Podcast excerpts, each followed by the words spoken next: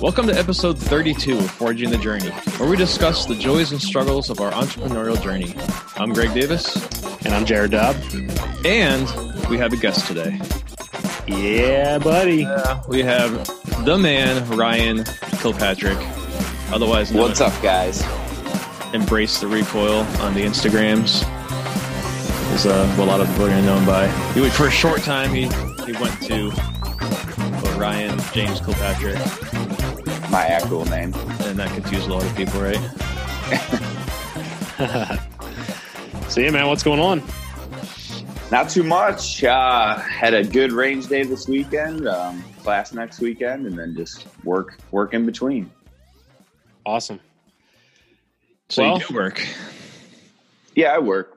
I I think that's uh, some people are like, "What?" I get messages about a couple times a month of, "What do you actually do?" Because I don't really share too much of my work, um, you know, on Instagram. So I think sometimes it's just it's just me posting the dog and shooting. So there's not people get a little confused sometimes. Yeah. I Well, get that too. I don't know how, I forget exactly when you kind of shared with me your story. Maybe I picked up on it through stories and stuff that you did over the years on your Instagram page, but you have a pretty cool story, which is why um, Greg and I wanted to bring you on board. Obviously, we talk a lot to people on the podcast about entrepreneurship and small business stuff. Um, I, and we're kind of all, I mean, you're outside of the gun industry um, with your businesses, but you're inside of it with your Instagram and everything. But the stuff we talk about obviously applies across a multitude of different industries and things. But um, I, I was really excited to get you on board because of how unique your story is. So I don't, I don't know if you want to just kick it off and tell people who may not know you on the podcast a little bit about yourself, and uh, we'll kick it off from there. Yeah, sure. Uh, uh, a brief, I guess, synopsis of what happened is I was 27 or 28 years old. I was working in sales as as an RV salesman, um, making really good money, and I didn't mind the job. It was just we worked 45 hours a week every week, um, rain or shine. So during the winter, we'd work 45 hours a week, and we'd maybe see one or two clients that whole week. So you were just at work, sitting at your desk, going on Facebook, talking to the other salesmen, and, and they didn't care. You know, you were you were able to just not do anything. They just wanted you there if, if customers came in. And I just felt frustrated because I was younger and I, I felt like I was just kind of wasting my time away chasing the dollar and, and not really passionate about what I was doing. So I text a friend of mine, hey, let's quit our jobs, buy an RV, and we'll start a business while we're traveling in the RV. And, and we both had entrepreneur mindsets. We wanted to do those things. We had just kind of got caught up in our spending and, and our life. So we got stuck in jobs because we had to pay for our bills. Um, so I started a business in really the worst way. I started on a credit card. I quit my job outright. Um, I had some money saved up, but you know, really hindsight, it it worked out for me. But it was also a very, uh, I think Warren Buffett says, "Don't test the, the depth of a water with both feet," and I I literally jumped straight in. Um, but I was able to. We traveled the country in an RV for six months. I started uh, two businesses while I was in the RV, and then uh, a third when I got back and I've been doing that now for um, the last five years, and it's worked out very well for me. It's e-commerce based. I do most of it from home, um, so it allows me to manipulate my time and my freedoms to do to to say yes to everything. I mean, that's what I always try to tell people when when they say, "What's your goal?" Is my, my goal is to just say yes to every opportunity I can, um, and just have to say no when I want to. And, and I've been able. I'm getting there, but I'm still I'm still um, not where I'd like to be yet, but but much closer than I was when I was sitting at the desk. Got it. Yeah, I I can kind of resonate a little bit with that with the the mundane, you know, sitting feeling like you're not really pointed in the direction you're supposed to be going.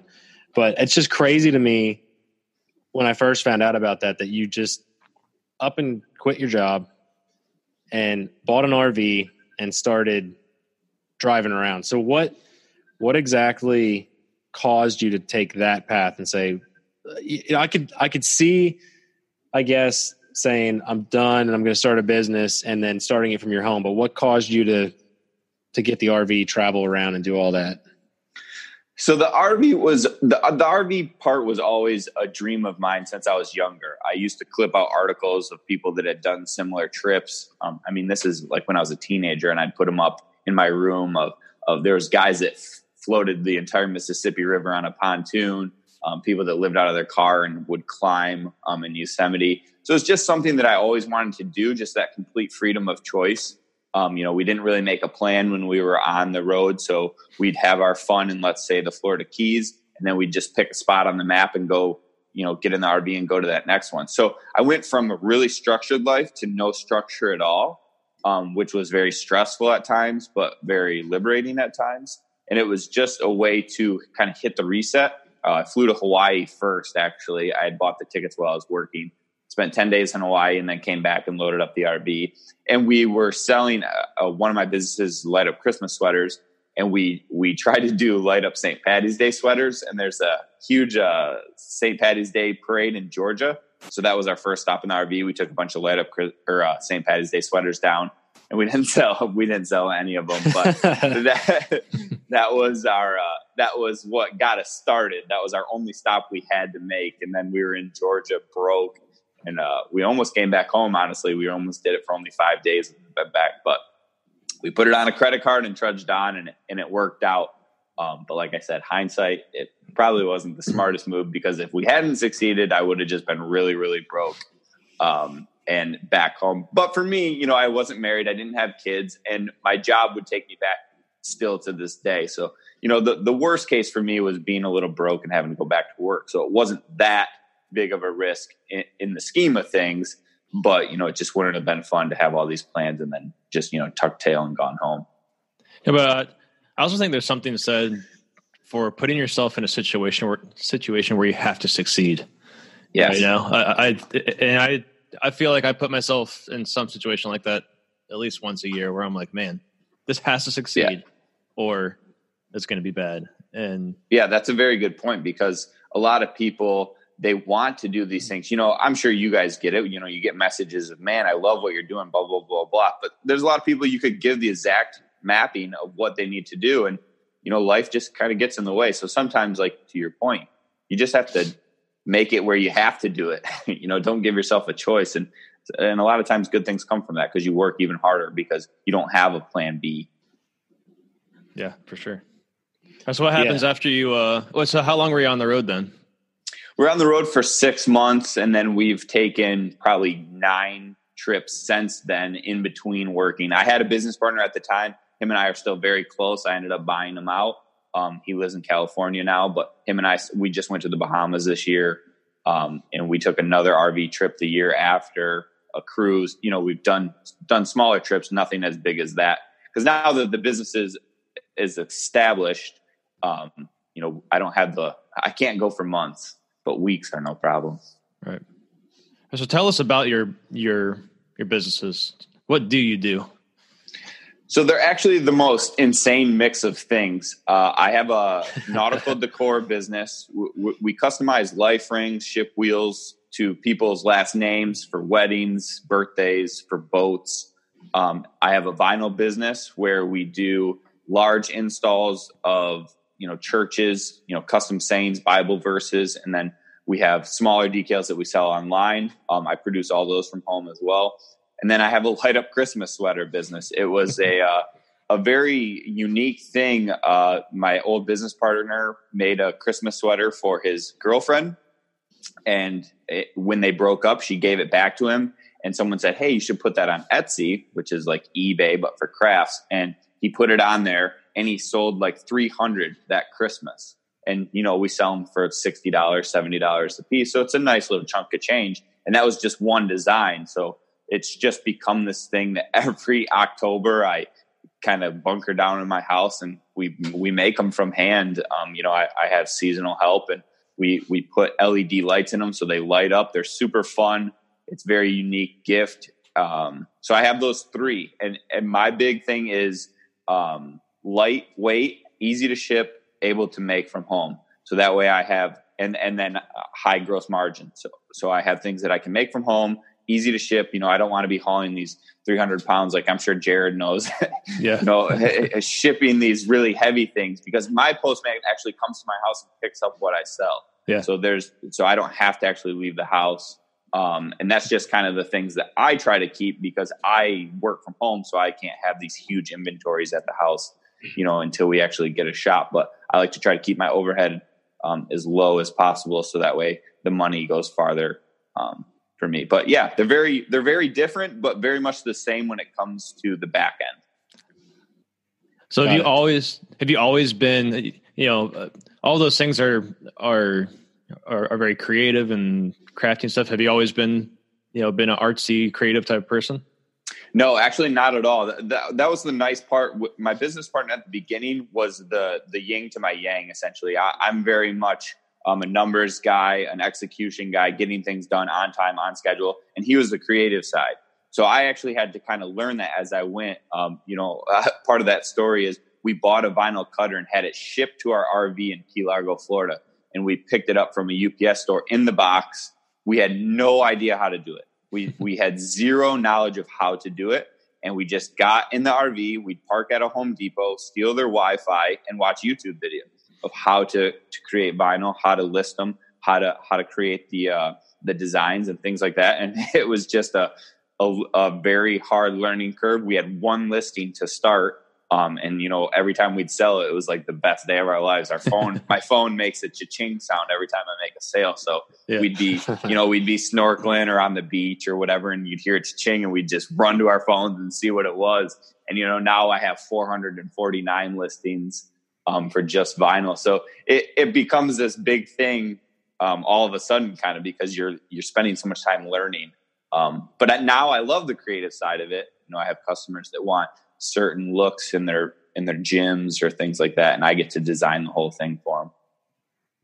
Very cool. Yeah. That is awesome. So you have three, technically three businesses. And the thing that I'm, that I wanted to ask you is balancing all three. And I think, like you said, you touched on, they kind of all go hand in hand. But I'm sure that at times that probably brings up some other struggles and, you know, balancing everything. What, does that ever become a problem for you? Um, the only time that it gets really hard for me is Christmas because all our businesses sell heavy during Christmas. And now, without having my business partner, it's just me um, operating everything. And I'm not a note taking kind of guy. So my brain is just constantly running um, to make sure that everything's going out on time. But it, it's also part of what I love about it is everything's on me to get it done. So when you when we do execute and we have a good Christmas season, it's very fulfilling. Um, but the nice thing is th- th- with the internet sales, you know, it's not something I have to get out the second it gets sold. So I, I rotate through, you know, I'll do vinyl one day, and then the next day I do the nautical stuff. And then Christmas sweaters is only two months of the year. So I just have to, um, I gear up for that in the beginning of October. So I'm actually ready when they start selling. And, and once I have the pre work done for sweaters, they're pretty easy to churn out as well. So it's just making sure that you are keeping up day to day and then it, it doesn't really get bogged down Yeah.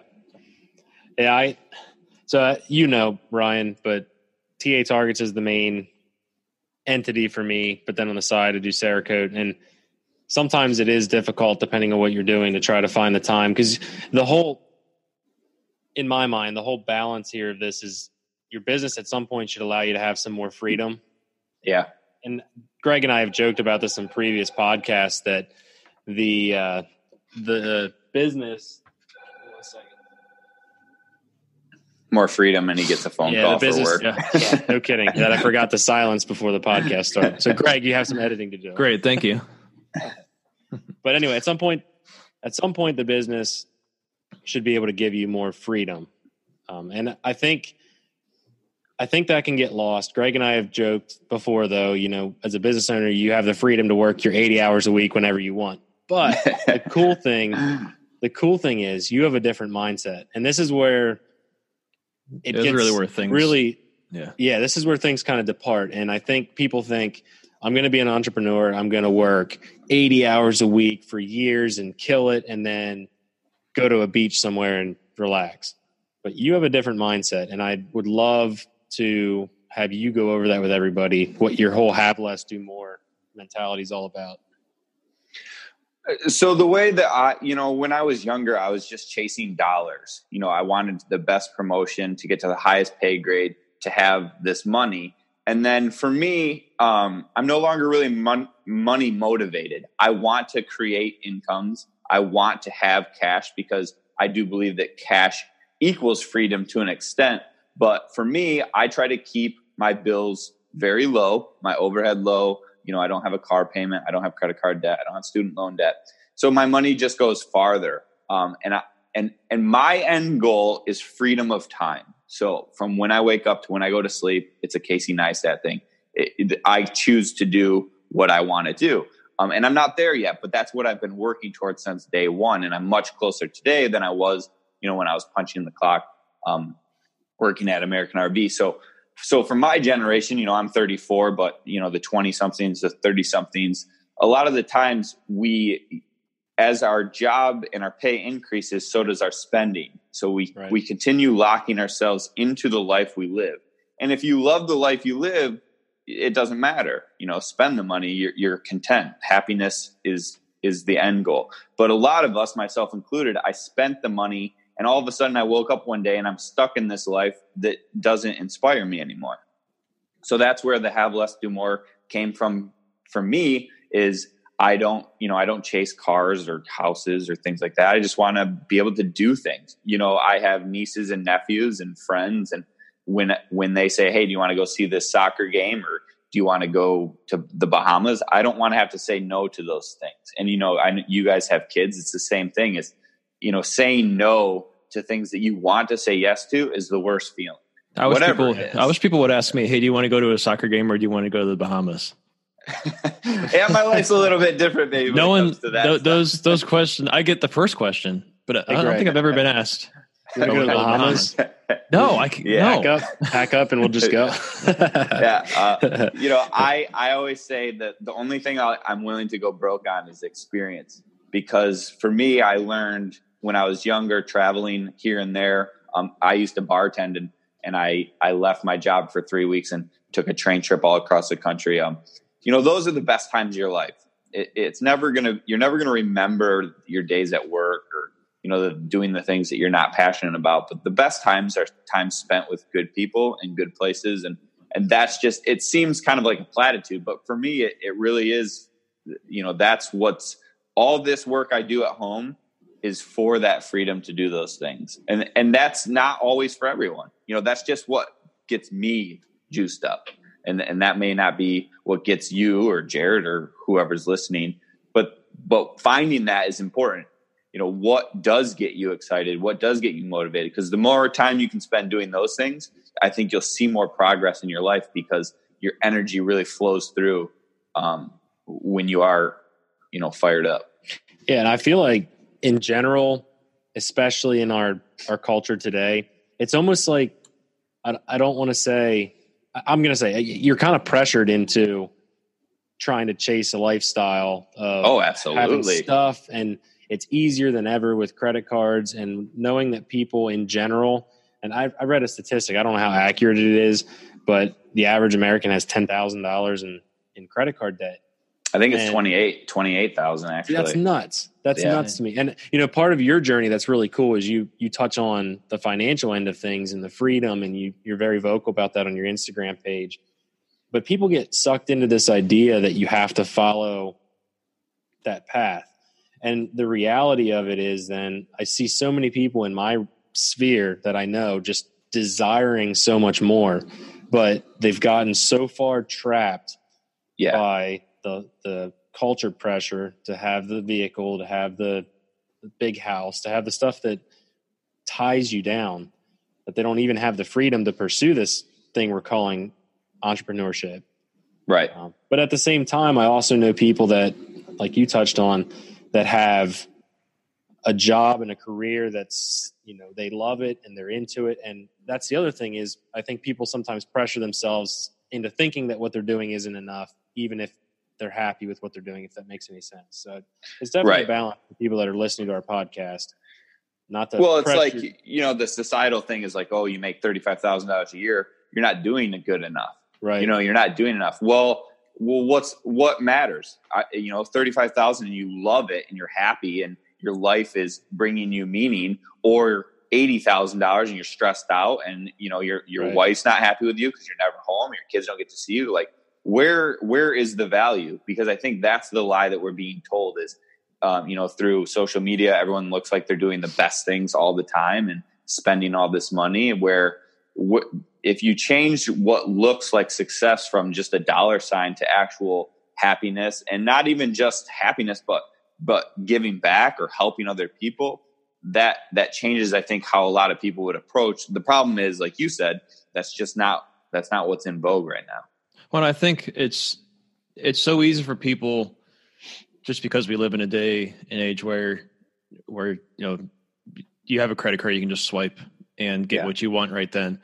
But when you when you truly work for something and when you get to have that that, that whatever it is because you've truly earned it and because Yeah. you've it, it, instead of instead of getting it and then trying to work for it um it just it means that much more to you when you actually earned what you're doing you, you know whether Yeah. that's a car whether it's a vacation you know whatever it is you know when you actually put the work in for it, it it's just going to be so much more rewarding than if, if you just did- you know if, if you do, if, if you get whatever it is and then you try to figure out how to yeah. pay for it after Buy buy first and plan the payments later.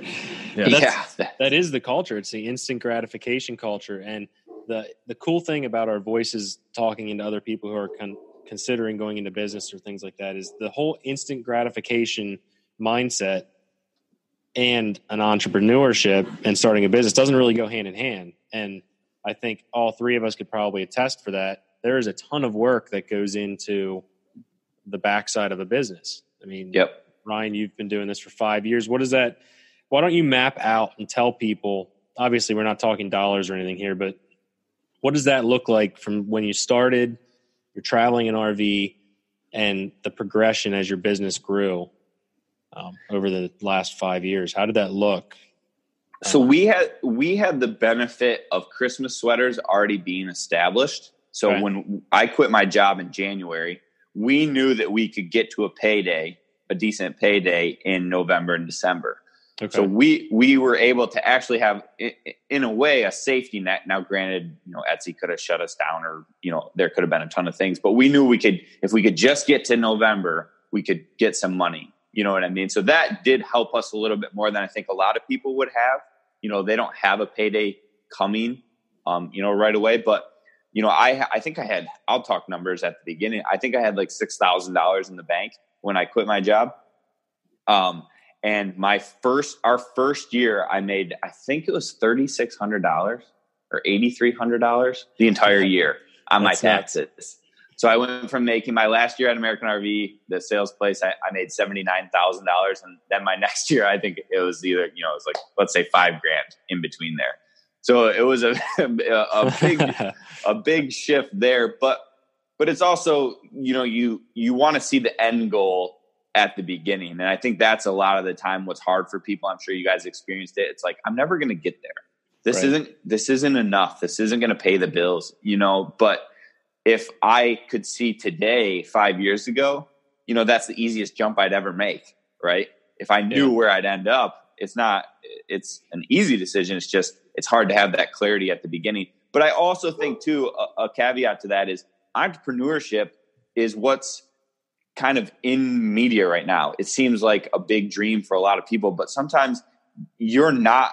There's a lot of people that want to be entrepreneurs that aren't entrepreneurs because it's there's so much structure to life when you have a job. You know, you know what you're going to do. You know what your paycheck's going to be. You know that the next paycheck's coming. Um, you know, you get up, you go to work, you go home. You know, there's structure. And when you're an entrepreneur, there's no structure. And if you are lazy, you're going to be lazier. You know, if you are negative, you're going to be more negative just because, it, you know, don't force yourself into entrepreneurship if it's not really what your strength is because it'll eat you up quicker than anything else. And, and it's okay to not be an entrepreneur, right? Like it's okay to not have this dream to be your own boss. Sometimes your dream is working for someone, and, and that's okay too. Yeah, I, yeah. I think we kind of talked about this a little bit in some of our first episodes, and it's just I, I truly believe if you don't have your purpose and your happiness set before you start a business venture, it, yeah. If you think that having that that business and the, and the freedom and money, whatever that might come with that business, if, if you think that that's what you got to do to be happy, then you're gonna be you're gonna be even more miserable. If if you don't have yourself set before you start that business venture, it, you're just gonna get drowned. It's, yeah, and and financial clarity too. You know, because I think if you're used to making this money like me, you know, I was making decent money. I'm used to getting these paychecks. I'm used to getting, you know, being able to just spend money and not think about it because the next paycheck's coming. So if you carry that mindset into your entrepreneur journey, you're going to go broke really quick, you know, because entrepreneurship always costs more than you think it does. You know, starting a business always costs more. There's always things that come up that if you're not ready um, financially, uh, it will bury you very quickly. And the problem is, for some people, they don't have like I could have gone back to my job. I didn't have a wife. I didn't have kids. You guys have, you know, you have more riding on you. So it, you have to make sure that you're uh, um, being being smart to to an extent.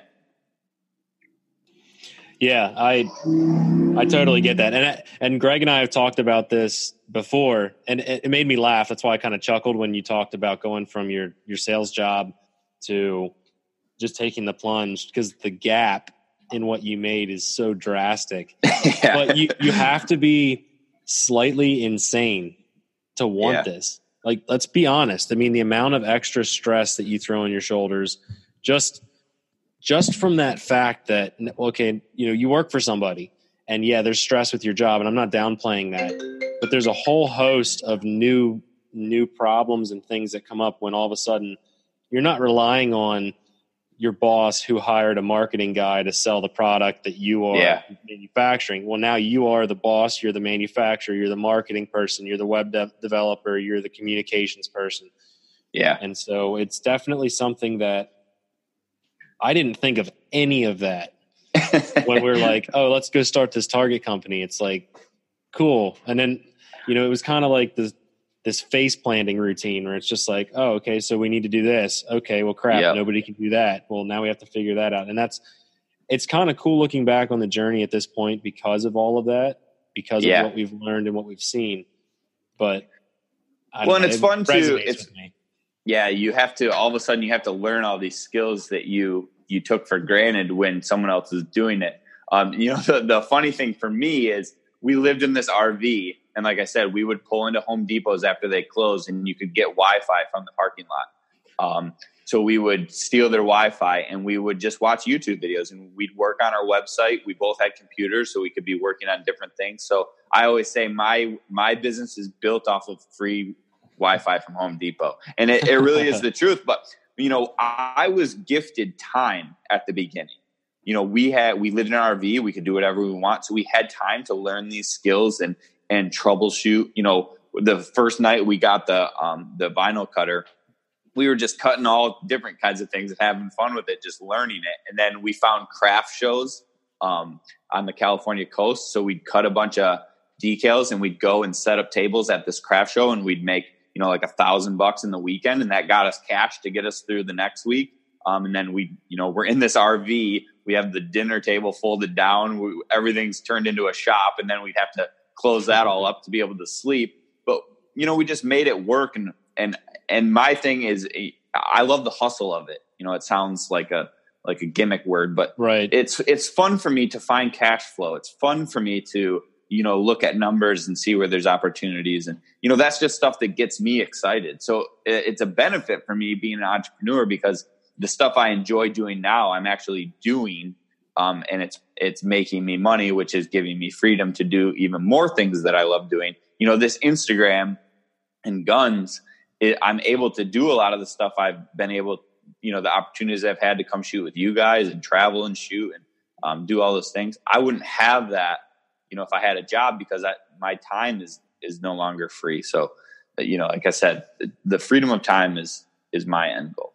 I, I, I relate to a lot of it just in that that when I started the business, I I was just focused on making Neomags and I, and just do what it took to make the product and and really what I've fallen in love with over the last couple of years is more of building a business and not yeah. just the product. Like I love the just the journey of creating this business and trying to grow it and and, and what do I need to do to you know you know to better this and to reach more people and all that stuff like that's become what I really probably spend more of my time thinking about than I do the actual product and there's pros and cons to that but uh yeah but yeah I mean you know the the actual business is really what what you kind of fall in love with and when when when we were with you just a, a couple months ago um oh you had you had said something that that just kind of stuck out to me in that I think somebody on Instagram had asked you, you know, do you, you know, do you even like your job? Do you even like what you do? It, do you remember saying that? Do you remember what your response was to that? Yeah. You know, I, I have a buddy who I've been kind of coaching through um, finances and things like that. And he, because I always say, you know, do what you love doing. He said to me, "Do you love making Christmas sweaters? Do you love making vinyl?" And and I, you know, the the truth is, there's days that I don't love it, right? Like, but that I think that's everything. But I love what my business, the opportunities it provides me. So what I'm able to do with my time and the the cash flow, I love that. And I, and I think that I think that is also something that people have to be kind of conscious of is it's like follow your passion and do what you love. But some you're never going to feel that way every single day. Right. So you have to really be invested in in the whole process because if you want to just go to work and hop out of bed every day, I don't think there's a job out there that's going to um, be that for you. And, you know, I look out at the future and I'm, and Greg and I have touched on this before as well. And maybe it was private conversations, the podcast, I don't remember, but I look out 15 years from now. And sometimes that can be downright daunting to mm-hmm. think about how am I going to do this for 15 years? But the opportunity is if you if you change where the source of the passion. So I, I guess that's where I'm headed with that. Is the source of my passion isn't just that I like building steel targets because at, at this point I don't even build them anymore. You know, I've no no hand in assembly, painting, or whatever. Where I, I we used to, right? Um, now we have people doing that. Um, but I look forward in those 15 years, and although it can be daunting, it's like at that time in those 15 years, how much of an impact do you get to have on your team, on the people you're selling the products to? So you have to be invested in that whole entire process, right. or else right. you'll, yeah. you'll quit. I mean, at the end of the day, I feel like you'll just quit.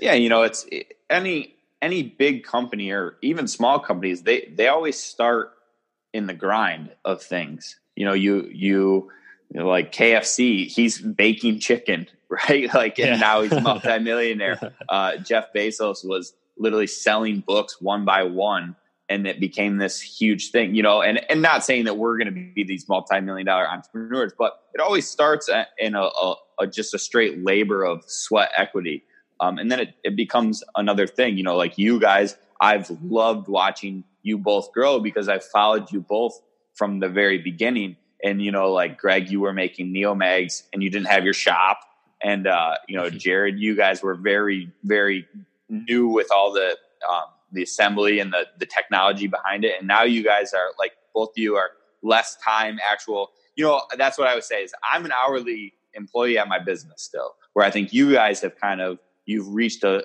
you're still employees at your business, but you've also kind of gotten away from like Jared said he doesn't assemble them anymore. So now you're now your creative creativity gets used to grow and that's right. the fun part, right? Oh yeah, when you get to you start seeing like, oh, I made this business, I made this business, and for me, you know, I don't know with you guys, my my business has started from a pretty small investment and i've turned into this big thing. So for me, that's exciting because I love leveraging dollars. Like I love seeing what you can do with little and turn it into things. So it's just uh, it, it is it is hard to eh, quantify, I guess, sometimes because you know, you I think we all end up sometimes doing things that we're like, man, this is going to suck for 15 years, but it's also big picture, you know.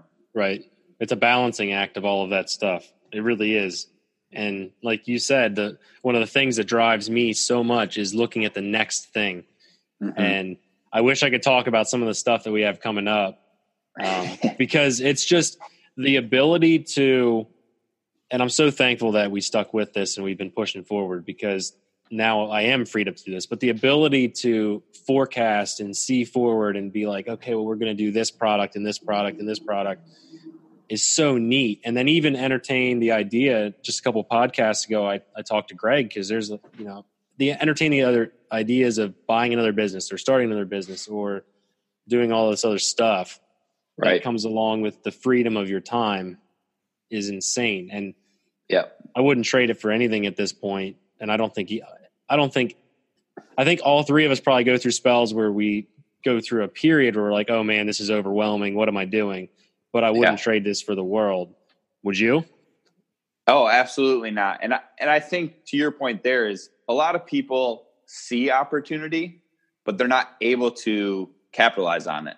So when you do get in a place, especially as an entrepreneur, where you do have freedom of time and hopefully eventually you have capital, um, being able to jump at things, whether it's experience or business, that's exciting you know, like you said, yeah. like buying another business, you know, if something comes up, you know, for me, it's like, Hey, I started this business. I don't really like it. And, you know, I can go in, I can analyze the numbers. I can see what I can do with my, you know, my e-commerce mindset, things like that. Okay. Yep. Let's do this because that's how my third one got started. You know, we saw a little niche that hadn't been touched yet. And, uh, you know, we threw, I think it was $1,600 at it and, and, uh, you know, it's, it's sold like great. I think we sold sixteen hundred dollars in the last four days. You know, so like you push yeah. that that and you know that stuff's exciting for me. And and that's just I mean that may just be me, but being able to see the growth from from little dollars to big dollars is a lot of fun. I think having yeah. the foresight to because I remember clearly the moment when when I made my money back like on my first run of Neomags, I made the money back and then some because I sold out of of what I made. and I, I I remember standing there and thinking, boom, I just made some money. Let's yep. go spend it. You know, like I'm, you know, like I'm, I'm done with this you know, it, type of thing. I remember having that thought, like, do I just cash out and I'm done and I made some money I can go have some fun with and just go back to my day job, or man, do I do I roll that money back into this and see if yeah. I can do more with it? And you know, just I man, I clearly remember that day and thinking through that process and and yeah, yeah just you know, you know, finding that that that niche for that product or whatever or, or, or that idea that you have and then taking the steps to to turn it into something more than that is uh man it's, it's, it's so exciting.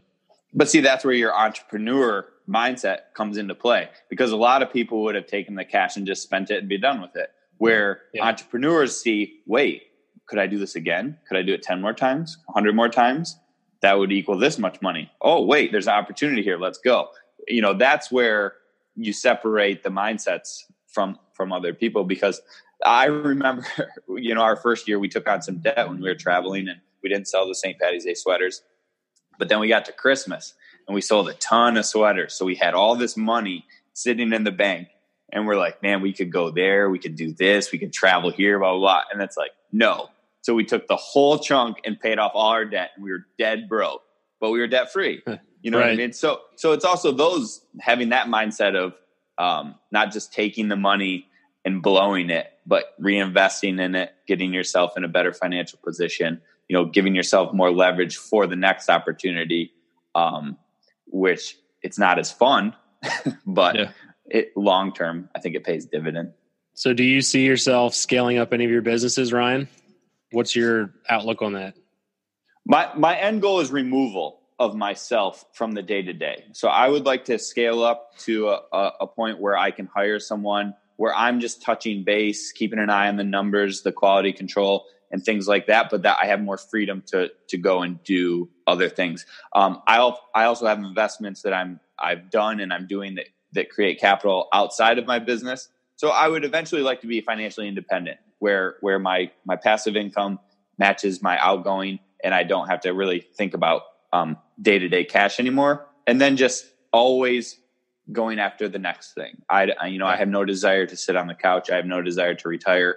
I love creating income and not and it, it, always makes me feel like i'm saying i love money because it's not really yeah. the money part of it. It's just i love creating and, and seeing the fruits of my labor. So i always want to be doing that. And i don't know what sector it will be. Um, you know i really enjoy investing and um, the stock market and things like that. I enjoy real estate. So I, I would like to be able to put more time into those things. So so my end goal is just removal and having freedom to really dabble in anything where right now i have to work you know the you know, like I said, I'm hourly at my my own business, so I have to do those things. So end goal is just removal and creating. I would like to have 12 businesses, 15 businesses. You know, it's just I want to do them well, so I have to you know take small steps at a time.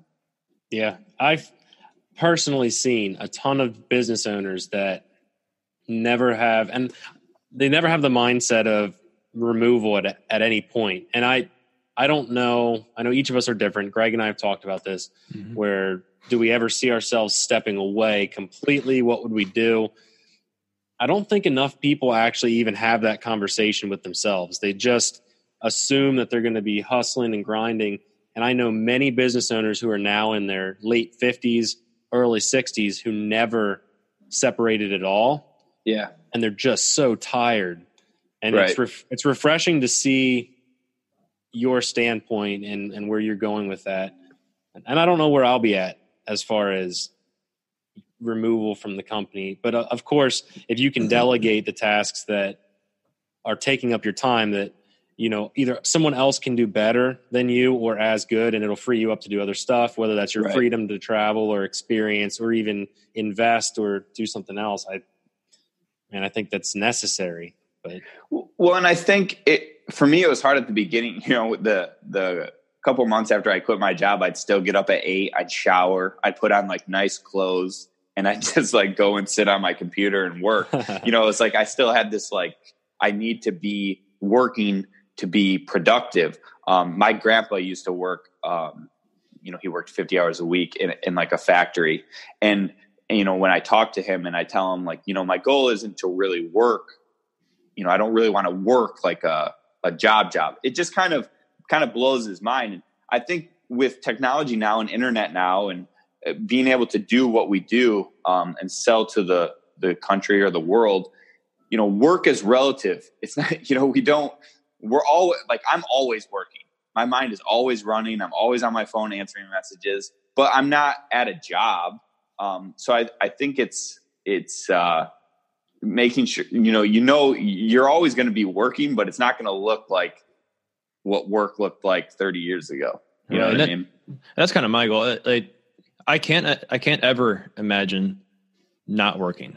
Uh, know, right. I, I don't i don't plan on retiring like so many people think the american dream of retiring is. You know right. I, I i can't imagine not not working not being involved in my business or some business in, in some way. Um, yeah you know, yeah, I mean, it's going to look totally different than probably how it looks now. You know, you know, I, I would like to be for know, sure it will. I like to be able to walk away and be more removed from it, but I would still want to be a part of it. And uh, you know, so yeah, it, you know, like I, I still don't know, I still don't know exactly how that looks, but but uh, you know, I'm figuring that out as I go along, and and uh, yeah. Well, and having having the foresight, like Jared was saying, like a lot of people don't have have a removal plan and I think removal even kind of has like a neg- negative connotation to it, like, oh, I just want to be done with it. Like, no, it's right. you understand that your value isn't being the employee. Your value is the creation side of it, you know, right. the, the, the building side of it. So the quicker you can get to the part where you don't need to be actually putting the screws in the neo, neomag or cutting the targets or or cutting the vinyl, you know, then you can leverage that and, and create more income. And um, like to Jared's point, if you're not careful, you just create a job for yourself and you're right. just working a job just the same. You know, you're you're not really an entrepreneur in the sense because you, you're just working a job that you're paying yourself for. It's still you're still stuck. You're just stuck in your own job. Yeah. Yeah. So you have to be very careful of all that. There's so much stuff going on. It, which and it's stuff that I never even thought about, you know, starting out, didn't even think about half of this stuff. And you just kind of, I don't know. I, I appreciate the fact that I didn't know some of this stuff and that I'm kind of figuring it out as we go. But I don't know. It's stuff that I think I'm hoping through the podcast that we can reach people and at least make them aware of and be like, hey, this is stuff you got to be thinking about. Wish I would have five years ago or whatever. Yeah, well, that's what's that's what's great about our Instagrams too. Is you know I have a garden Instagram, but I feel like my my most fulfillment I get from my Instagram is messages about finance or um, you know pursuing things that you love doing. Those are what really get me excited. Like, yeah, thanks for asking what holster I use and stuff like. That. I appreciate those messages, but when you say like, hey, I paid off my credit card because of advice you gave me. Like that gets me excited. And I and I know Jared and Greg, I know you guys share stuff about your journeys and, and mistakes you've made. And that's where I think Instagram kind of gets lost is if you want to influence, what do you really want to influence? And I, and I know I kind of have a hard time with that sometimes because it's like, yeah, I'm a gun page. Why am I talking about money? But that's what gets me excited.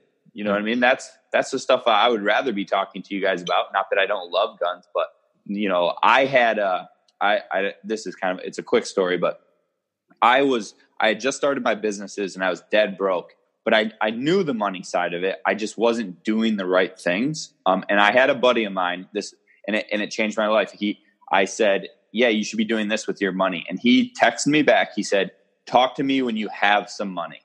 And that little, that one text message changed my whole approach. From that moment on, I stopped spending. I got serious about my bills. I sold my car that I had a big payment on and I got a cheap car you know, that one moment really influenced my journey big time. And I think, you know, when you realize that you could be that moment for someone else, whether it's um, like Greg, I, I, take a lot from you from um, from family and the way you approach um, your your kids and your wife, and Jared, same with you, but also both your guys' hustle with business. You know, you're those moments for me too. You're that inspiration, and I think when you see that you can be that for other people, and you could be that one moment, uh, I think that has way more power than you know likes or views on some video. Oh, for sure. Yeah. I you know I you know my main goal for my Instagram account is my company, my my product, but the thing that I think really gets me pumped up, and I just had this conversation yesterday. I actually reposted a guy's picture, and in the picture, there's this there's this uh, like an organizer, yeah, that uh, thing, thing that he made. Well, that post just blew up, and it, uh, both on Instagram and, and Facebook where where it got posted. Well, I, I, ended up talking to the guy who who made it, and and uh and he has some drive to be an entrepreneur and stuff like that. I'm like, dude, here's here's where you start. Like, yep. you now have a pool of people who are interested. You see that there's interest out there, and uh, it, it, so we ended up talking just about about getting started. I, I I told him like I started in a very similar fashion. I posted the one that I made on a Facebook group just to see if a dozen people would want one. It ended up being a hundred people wanted one. So you make a hundred, you know, like, yeah. I'm like, I started in the exact same way. And that just got me so excited to, to, to talk to him and, um, and, and just to, you know, you know, to encourage him to step out and try this. And, um, but it's those sorts of conversations. And I mean, I've talked to probably a hundred people through Instagram. Yeah. Who, you know, who want to start a, a business and, and ask me questions or um oh or you know one of my biggest things I get excited about is when people quit their job and, and they they go full time for their yeah for the business. There nothing gets me you know more excited than that. Just just because I've been through that and I know how exciting yeah. that is and how much work it took to get to that point. I yeah, mean, you you went through something that uh that, that most people will never get you know get through and now you get to go full time with it. So well, and the well, coolest think, thing. Or go ahead, Brian. Uh, I was just going to say is for me, you know, I think I think you guys probably experienced this too. Your day to day kind of gets like repetitive because you're doing the, the same task, and you're you know, and then all of a sudden I have that conversation with someone on Instagram, and then I get fired up. I'm like, all right, what, what business can I start? I need to start another one. You know, so it's like when you get that, like that, that really gets me excited um, you know, when someone says, "Oh, I paid off this credit card," or "Hey, I think I'm starting this business," and then I start giving them all this advice that they didn't even ask for, but it's like, "Oh, you could do this, you could do this," and then I'm like, "Man, okay, here we go," and then you get, you know, I get fired up again. So I know, you know, they may think that they're messaging me for information, but at the same time, those messages get me excited, and, and I'm always super thankful for them. Yeah. And I think in general, entrepreneurs resonate with each other, and I think that's why it's so easy for us to discuss among ourselves. When I get messages about business and stuff, I get so pumped up, and it's like, cool, you're trying to do this. This is so neat. You've already taken one further step than anybody else. You know, most right. people aren't going to do this. And I, I don't know if you guys experience this, but it's this weird dynamic for me where it's really easy for me to talk to people about business when they're an entrepreneur or they're in the same boat. It's really hard to discuss it with people outside of that realm. And then, have you ever experienced that where people who aren't an entrepreneur are asking you questions or whatever, and it's like you're trying to answer the questions, but at the same time, are they going to understand? They they, they haven't yeah. seen the journey. I mean, you said some about your grandfather. Oh yeah, I mean, half my friends think I'm a bum. You know, I, I have I, I have. Are you a bum? I have sweatpants on all the time. I don't go to work. Um, you know, I, I think I think some people probably think I'm broke because they're like, "Oh, you sell stickers in your basement?" Like they don't understand scale. Um, you know, someone that hasn't been in the in the grind like that, the, the entrepreneur journey, they don't understand that there's a lot that goes on that you just don't you you won't understand. I didn't understand before I did it. It, it. There's just a lot of hidden hidden part of the journey because it's not it's not visible, right? Like, and no one knows what you're doing. You know, they don't know if you're selling one Neomag a day or fifty. You yeah. know, and eh, that's well. Greg tries not, to sell one a week. That's usually what he's trying to do. goals. Hashtag goals. Someday hey, I'll hit that goal. hey, I used to sell one vinyl a week and it was and I was so happy about it. so But dude, that's that's like 95% of the journey. I still remember the name of my first customer. Like it blows my mind that I don't know, it's just so cool where I remember going from okay, we were going to make targets, which there's as far as our journey it was kind of like you said. I mean, you kind of went, you said you went the wrong way into business. And I don't think we went the wrong way, but we didn't go the best way. We kind of just were like, okay, we're going to beat ourselves into this market and hit it with a sledgehammer and try to make it, make it go. Um, but it was cool seeing the growth from, okay, we sell one target a month. Cool. Well, that's not a viable business. And everybody doubted us. And then yeah. now we're doing a couple targets a week and yeah. this takes years, man. This was not a light switch effect for us. And now we have thousands of targets going everywhere. And right. like I can't keep up with inventory and it's but that's that's the addiction is the scaling up. It's one it's one thing to create the product and then be like, cool, now I'm going to sell this. But then like Greg experienced, now you're realizing that holy cow, I'm selling this thing for more than it cost me to make that's fantastic. Let's do that a thousand times. Let's do that 10,000 times, a hundred thousand times. Yeah. And yeah, it's, man, it's so cool, but well, so I, I, think what separates the people here who are going to be, be successful and not is how hard are you willing to work to sell that first 10 right items? Yeah. Yep. You know, it, it might take you and, and, and there's some challenge in that too, because because maybe if it takes you six months to sell that 10, maybe it's because it's not a good idea.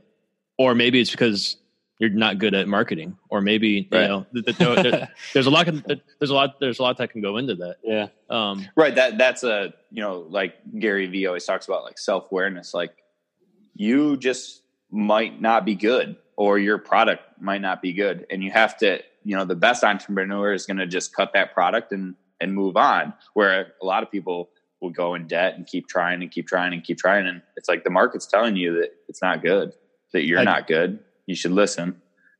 You mentioned you had the St. Patty's Day sweaters. They were kind of a flop. Have you had any other bad ideas since we're on this topic? hold on real quick. Uh, what happened to those St. Patty's? Yeah. Oh my gosh, we kept them in the RV for like for the whole trip because we had so many of them. And then when I uh, moved, I had them in the garage for like another year and a half. And then one day I was just like, I have to just throw these away. I have to just get rid of them. They're not. I'm not going to sell them. They're just taking up space. So literally one day I threw like seven thousand dollars worth oh. of, oh, of stuff in the trash. But listen, this is a very big mistake that I made that I couldn't even believe I made. I made product before I had sales. You should, I mean, unless like now you guys make product before you have sales because you know the sales are coming. Yeah, we, we can forecast that. it. And I would, I, I think back on that all the time, and I'm like, why would I ever allow myself to do that? I'm smarter than that. And you know, it was just a very bad time, and the sweater sells so insanely well um, that we just had so much confidence. But you know, confidence doesn't equal results. Sometimes, you know, you can be yeah. the most confident person in the wrong product, and it's just it's just not going to be a thing. But um, to Jared's point, I think you know if you tell most people, hey, you need to quit your eighty thousand dollars a year job to make four thousand um, dollars, no one's going to say yes. But then you see year two and year three and year four, and all of a sudden it's like, okay, you know that's that's what's hard for a non-entrepreneur mindset is long-term vision most people don't don't see that way they don't want to think that way um, because security is nice you know a constant paycheck is nice you know not having to worry about those things there, there's value in that um, that i don't fault people for not wanting to walk away from for sure but yeah. you could offer me two hundred fifty thousand dollars a year to work a job fifty hours a week right now, and I'd say no in two seconds. I mean, it's not even a question.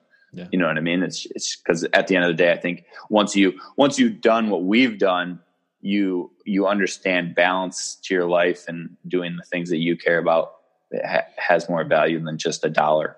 Did you ever get to the point where you had a lot of self doubt about what you're doing now?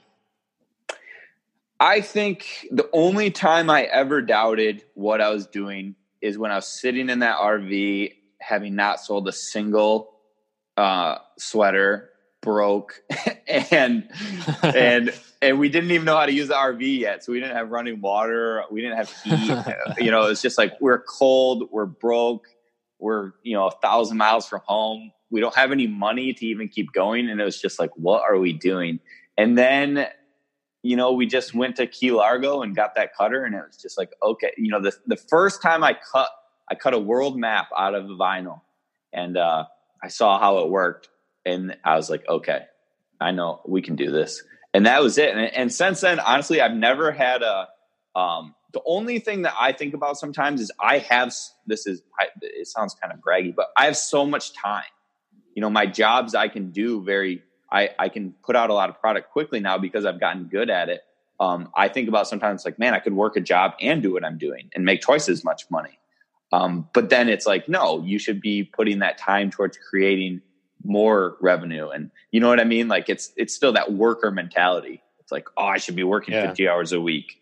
No, you should be working your 20 or whatever it is, and then putting that other 30, you know, towards learning and growing. And so I think I, I think I have hourly hourly employee mindset sometimes, and that's not always you know good for my growth. Jared, I cut yeah. your question off. Did it? Did, did he answer your question? Yeah, I I think so. Yeah. Uh, oh, the only other thing. So you you talked about the sweaters a little bit and coming out of the doubt of you know not not actually selling them. Have you had any other bad ideas since then? Anything that flopped? And if you did, oh yeah, sorry. What was kind of what was kind of the the sign that you know this is a flop i need to stop doing this so i've never made that i'll never make that mistake again of not testing the market. So now every every business i've started or or new design i test the market first. So i create the listing i create the pictures and i see if it sells. And then if it starts selling i put my energy behind it. You know so i i haven't made i haven't made that mistake. And i we haven't had any products that um you know with our with our uh, nautical decor business, we've had some stuff that didn't sell, but we'd just delete the listing and, um, you know, we'd short sell off and take a little hit on that item and then put that money towards the items that do sell. So I, I, I made a really bad mistake one time and I fortunately haven't made that mistake again. And I think there's something to be said though, too, about learning the industry that you're in. There's a lot that we have learned on our end about the target world where now I have a pretty good feeling of how is something going to go? Um, and I'm sure, Greg, you can attest to that too. Not that we would guarantee that it's going to take off, but I mean, obviously, when you spend time in a, a realm of a market, you're going to learn things about it. But yeah. I like the idea of testing because that's what we do on our Instagram. If you ever pay yeah. attention to our stories, probably 95% of people don't catch it, but every week when I have a story, there's like some product in the background or on a target or in our posts. Like we are teasing you with pre-release Yeah. stuff that nobody has ever seen. I was just gonna say I love watching you guys quote unquote test the market with your Instagrams because so I- I'm like okay, so he's thinking about doing this.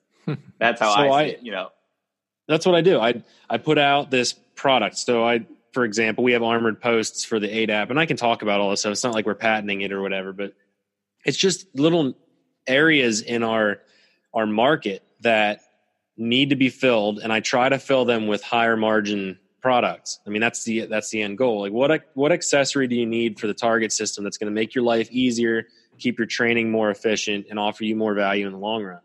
But how I test that, which is really awesome, is I tease them in the stories. And dude, that one picture that I put up of that ADAP with that steel post, I had eight prototypes made, and some guy reached out to me and he's like, I need all of them. And it's Yeah, like, okay, I guess awesome. I'm selling all of them. So this is a vi- like you can figure out if your product's viable, but there it doesn't eliminate the risk. I guess is what I was getting at. It, at Yeah. the beginning, it's impossible to eliminate that risk. But as you kind of get an established name and a presence and you learn your market, you do have the advantage of testing the waters like that without going and plunging, you know, too far. yeah, you guys, you guys have this you know following of people that you can just put an idea in front of, and they can tell you if they want it. You know, that's such that's such a valuable thing to have that you didn't have at the beginning. You know, you have to just go with your gut. Where now you can be like, "Hey, would you buy this?" and you know, Yeah. like that's that's awesome for you guys, and I love watching uh, you know your new products come out and and how much time and energy is put into them because you guys both of you are just so good at creating something that wasn't there before. You know what i mean? Like it, it didn't exist. And i you know that's something i i i haven't done. So it's awesome watching you guys just create these things. And i'm like man that's such a good idea. Yeah, but your live, laugh, love vinyl is the best that I've ever seen. Top, hot seller bro hot seller well, and I we should, just touched should on have this. one of those you don't, no, no. man. That's your bread and I try to I try to keep a lot of what I sell along things that I enjoy. You know what I mean? Now, granted, we do have some that like I would never buy, but a lot of times it's like, man, I'd buy that. You know what I mean? Like when you're Yeah. creating something that you'd buy, Mhm. it's a lot easier to like get some energy behind it. I can't believe Yeah, you don't mean, like to live, you're- laugh, and love. Eh, depends on the day. I can Well, be pretty snarky. and Greg and I just talked about this probably two podcasts ago, I think, where we we went into a little bit. Sometimes you kind of have to create the market as well. I mean, it. The, I definitely would say with the Neomag, it was needed. You could Yeah. tell right away, Greg, that hey, this thing's going to take off. We went into the steel target market and we're like, okay, we're going to make targets, but we didn't really have a clear vision of how are we going to differentiate from the rest. And it was only as we started producing and building products that we realized, hey, most of these targets on the market are junk. And Yeah. we need to get away from AR 500. We need to move into a different realm, which also made it way more difficult because now we're selling targets that are more expensive. So there's so much there's so much that goes into this that it can be discouraging to people, but I'm I'm hopeful that through all of our conversations and everything it it lets people know that there's not just one way to skin this thing. There's not just one path to go on this. There's not just one product or one method, but it, you know, you kind of have to navigate that organically as you go.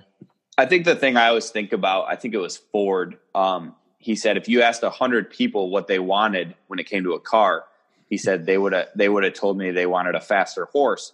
Um, you know, so so sometimes, like to your point, you have to say like with your targets being more expensive. I think if you asked a lot of people about steel, they would have said I want a cheaper steel. Where you are now a more expensive steel, but you're also doing a very good job of showing why and the value that it that it is because you know I've shot steel of all kinds and it's just like just put a TA target out here because I'm scared of getting like spalled or like cutting this target down or you know what I mean like Yeah. and that's and I say that to Greg too is both of you guys have to in your sales you have to show your value first and I Yeah. think sometimes if you're not a very good entrepreneur or salesman to Greg's point that's hard to do because you you know you're you're selling to people that want a faster horse when you're trying Yeah. to sell the car and but you I think you guys have hit your tipping point now where you've you've gotten over that hurdle. But I think that is hard sometimes because you, you know having to show your value um, and explain it can can be a barrier to to sales. For sure, and, and we were smiling because because I, I actually used that quote last episode. I love that quote from yeah from Henry Ford. That's just it.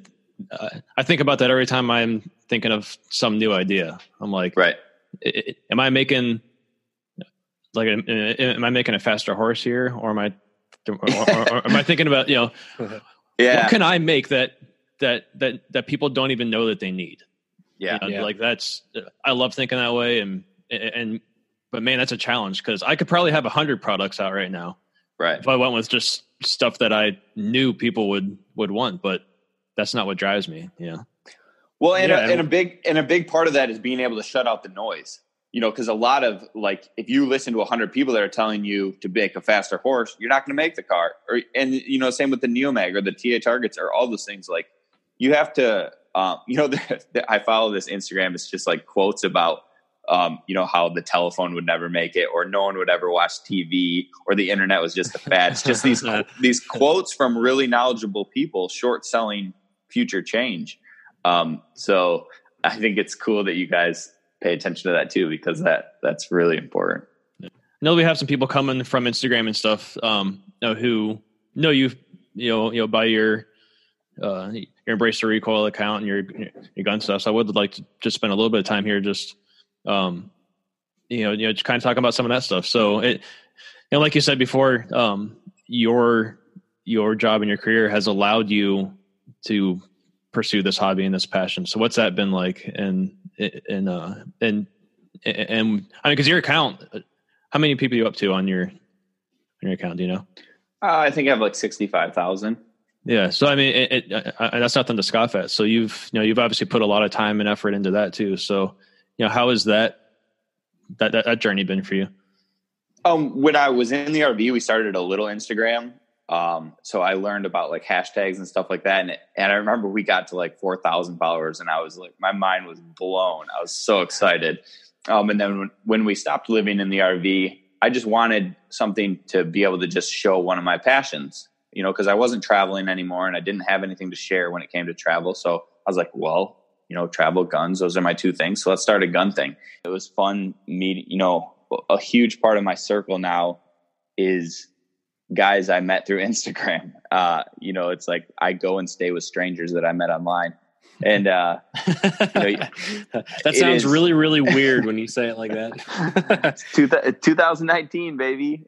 Um, it's not weird anymore. You know, I, I've been blessed, like meeting you guys and, and a lot of the people that I've met because um, finding people with mindsets like myself isn't always the easiest thing. You know, there's not a lot of people that are entrepreneurs. There's not a lot of people that are shooters or, or pro gun. Um, so it, it went crazy and, and now I don't put as much time into it when it comes to the gun stuff. Um, it's just not, you know, I don't have a desire to go out and film all these crazy videos. And, you know, when we go out now, it's a lot of training and just shooting, but I still get to talk to people and message people and, and, and share things that I'm passionate about. So I, I really do. I'm thankful for the opportunity that, that it, it has turned into for sure. Yeah, that was a fun period of time because I remember we started TA Targets. I started doing that Instagram thing, and the TA Targets Instagram was super small. But I saw guys like you, I saw Rex and Drew, and and you you know our group we had going on for a while. They were just nudging each other along for a little bit.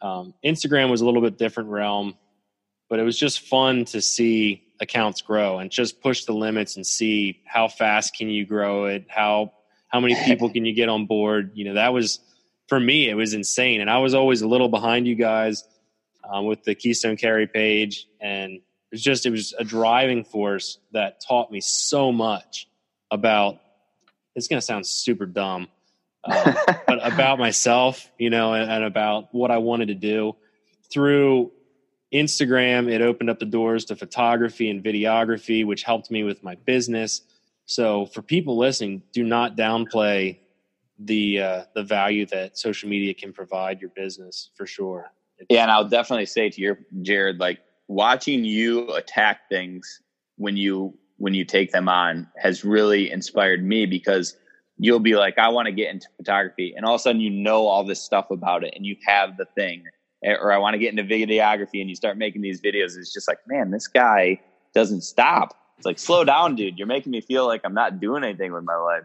well, you the, just, you want to do it and you do it. And I think that's, that's, that's awesome.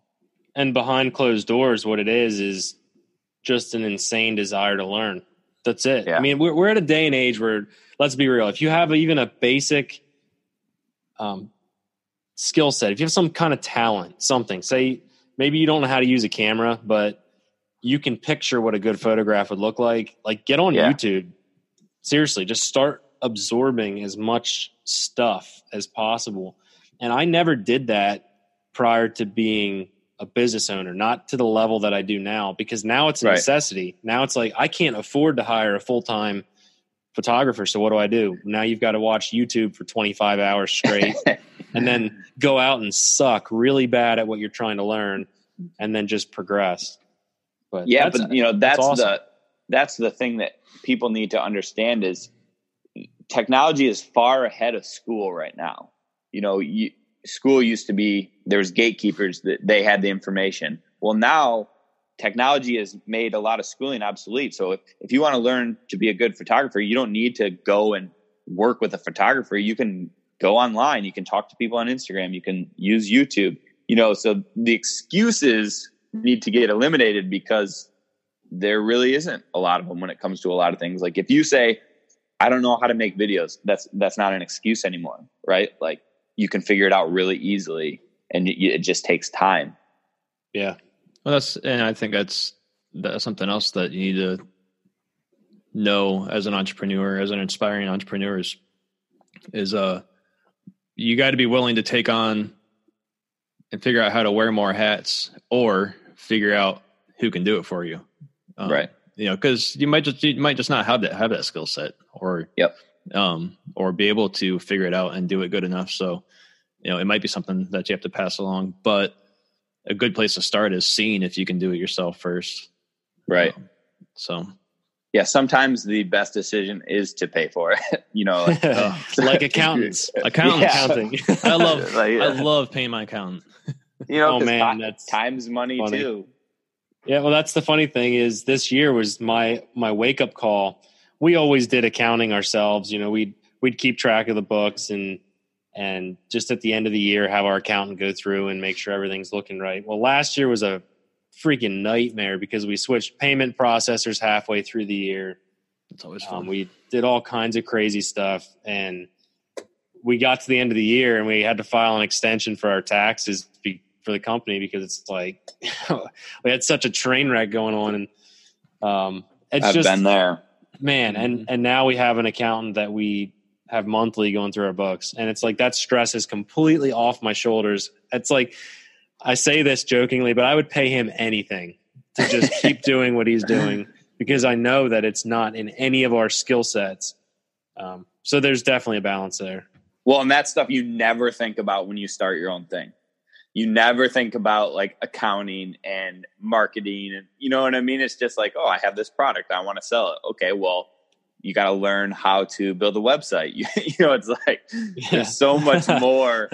How, if you really if you really wrote down everything you were going to have to learn to be an entrepreneur, you'd probably be like, oh, okay, this job doesn't sound so bad now. I'll just go back to work. what percentage? So when you're looking at going from a product, say you're vinyl or whatever it might be, what percentage of importance do you think creating the product is versus you know the rest of it is is it like 10% is okay you've created a product well now you're 10% there well now you have the 90% to figure out what what percentage breakdown do you think it is if that makes any sense i think at the beginning for me a lot of the the percentage was learning how to list it how to create it and now i think that percentage is very small because I know that stuff and I can do it very quickly. But I yeah. think the percentage now is execution and customer service.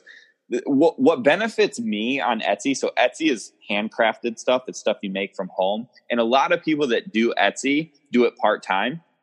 Where I, when someone messages me, I message them right back, and I get I get a message every single week. It's like, man, you're so fast. Thank you for responding so fast. Like that's where my value is now because the creation side is is a small percent.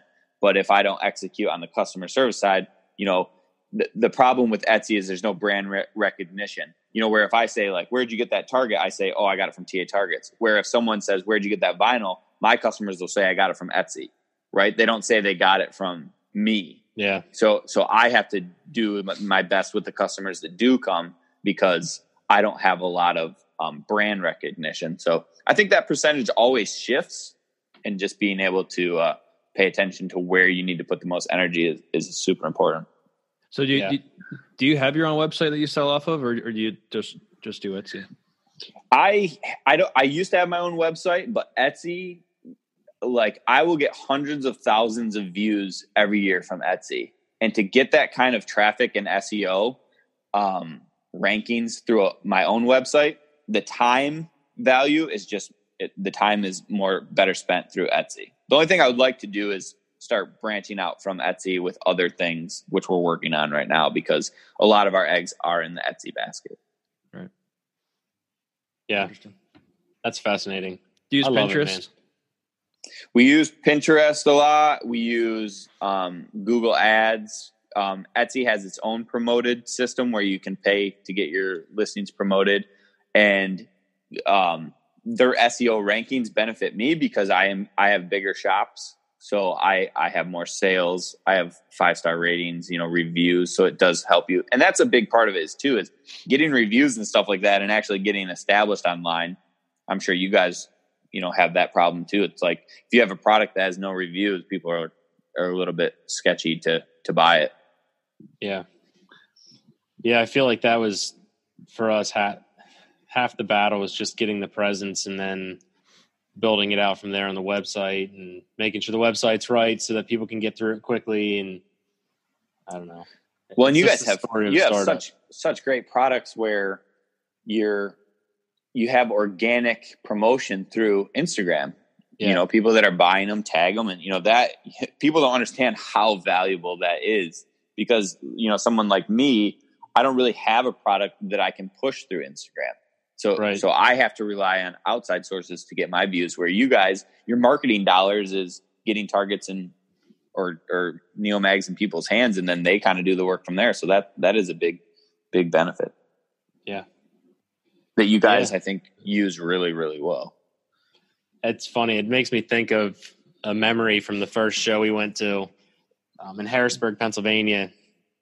We had our target systems. You know, I was I walked into the building. I just remember there there were a couple of the biggest target companies there. And i walked into the doors and just looked at where our spot was. And i was just thinking to myself smiling the whole time like i'm gonna own you guys. It might take it might take 20 years it might take 30 years but it was just this cocky arrogance of of like oh we're going to sell so much steel this week. And i just remember that the target system that we were hoping was going to be like our namesake is the biggest flop of any of them that we've ever that we've ever done. It's just man, I, I wish I could convey that really well to people who are outside of the realm. And maybe this podcast is doing that for people, but it's just it's hard to convey that to people of like you know, most people look at that and they're like, oh, well, that's a failure. You you went to that show, you didn't sell hardly anything. Your target that you were hoping would blow people's minds didn't do anything. But it's so valuable to me because it hits so close to home yeah, uh, you know the reality of it. Like my fail story with the St. Patty sweaters, I think I think those fails are so important though. So getting them out of the way sometimes at the beginning is a lot better than doing it on a bigger scale later on. And I, I think I think most entrepreneurs have a fail story. Yeah. Um, but but it doesn't it doesn't matter in the long term. You just have to get through it at the time, you know. Yeah. That's so cool. Well, I think we're about at the hour mark, Greg. Yeah. Um, so. Do you want to wrap us up? Yeah. Um, Ryan, where can people find you? Embrace the recoil on Instagram and YouTube. Oh yeah, you got your YouTube too. I forgot about awesome. that. And then uh, there's like, now, how can people find you on uh, find you on Etsy? Uh, if you just go to Google and search Tippet Designs, I'm the first shop that pops up. Or if you go to Google and search uh, Paradise Decor, I'm the first shop that pops up. Nice. And what would you leave with our following on our podcast? Any piece of advice or just words of encouragement or anything? Just give them one closing thing here at the end. Make it super deep and impactful. Super deep, impactful, super weird and emotional. Not to put you on the spot. I, I always get I get that kind of when I do these things, and I think for me, the hard thing is is this is what matters to me. But I waited too long to to start what I'm I'm doing now. I was always passionate about it. I always wanted to do those things, but my spending and my energy didn't match up to what I wanted. And I and I think if I could go back, I would have saved more money at the beginning, you know, spent more wisely and and started learning the things that I needed to learn to to approach it. So my encouragement to people when they message me is always if you have a desire to do something different than you're doing today, put your energy there. That would be my my advice. Because nothing happens overnight. You know, it has to be these small changes that get you there. Yeah. Awesome. Awesome. Well said. Sweet. And uh, as usual, you can uh, you can find us uh, for Forging the Journey. Our our Instagram is Forging the Journey. Um, we have a Facebook group. It's a private private group, but if you just hit the invite, we will let you in, open arms, and uh, and then you can find my business account is the Neomag. That's what what I am on Instagram, Facebook, and YouTube. And then Jared. Yeah, if you want to check out the steel targets we got going on and some behind the scenes stuff, definitely check out at TA Targets on Instagram. Um, the YouTube is pretty small on that on that side, but it's we're planning on doing a lot um, over this coming summer. And we actually just started really kicking it into high gear with my business partner Ethan. He's been posting a lot of the behind the scenes stuff from the production side. So if you want to see some of that stuff, check him out at Tactical Frontiersman. That is Tactical Frontiersman. Yes, that is his his handle. It's awesome. I, I, actually really enjoy that stuff that he posts because the behind yeah. the scenes stuff is something you don't get to see a lot, and it is right. And even when Greg posted too, I like seeing his shop. I love posting like that stuff. Yeah. yeah. Well, and I'm all about bringing as much of the team in as possible, and that's something that we're going to really be focusing on over the next couple years because it's not just you know warm bodies filling a shop over here. These are people with families and guys on our team that are kicking this thing in the butt and helping us move forward. So. Yeah, and if you want to check out my personal stuff, you guys know it. It's Keystone Carry. Um, if you like to get into the firearms world or politics or money or whatever, I go into all that stuff. so just drop me a message and let me know what you think. If you don't agree, it's cool. But you know, that's where I'm well, at. Thank you guys for having me. Yeah, thank you so much for being on. Uh, I was really excited about this, and I, I think people are, I think people are really going to love this, and they're going to get a lot from this. So, uh, yeah, we appreciate it. We have to have you on again. Maybe in like a, yeah, a couple a year down the road or something, two years down the road, we'll have to do some follow ups because it'll be so cool We've said it a million times, but it'll be so neat to see this as a roadmap of where we came from and where we're headed. Yeah, so, absolutely. Yeah, yeah, someday when Ryan, you know, is next Bezos and has some massive empire, yeah. we're gonna, dude, he's gonna, gonna, come Gary back to this. I have no desire. If I'm ever Bezos, I did something wrong. I think you'll be more like the Gary V. Yeah, the next Gary V of the gun industry. And then this podcast will blow up because people are going to be searching his name and to find the old podcast. stuff that I used to talk about how crazy I sounded, probably. cool. Well, all right, guys. Let's. Uh, I think we all need to get back to work. So, yeah, we'll wrap. All up. right. Thanks, guys. Yeah, absolutely. Bye, everybody.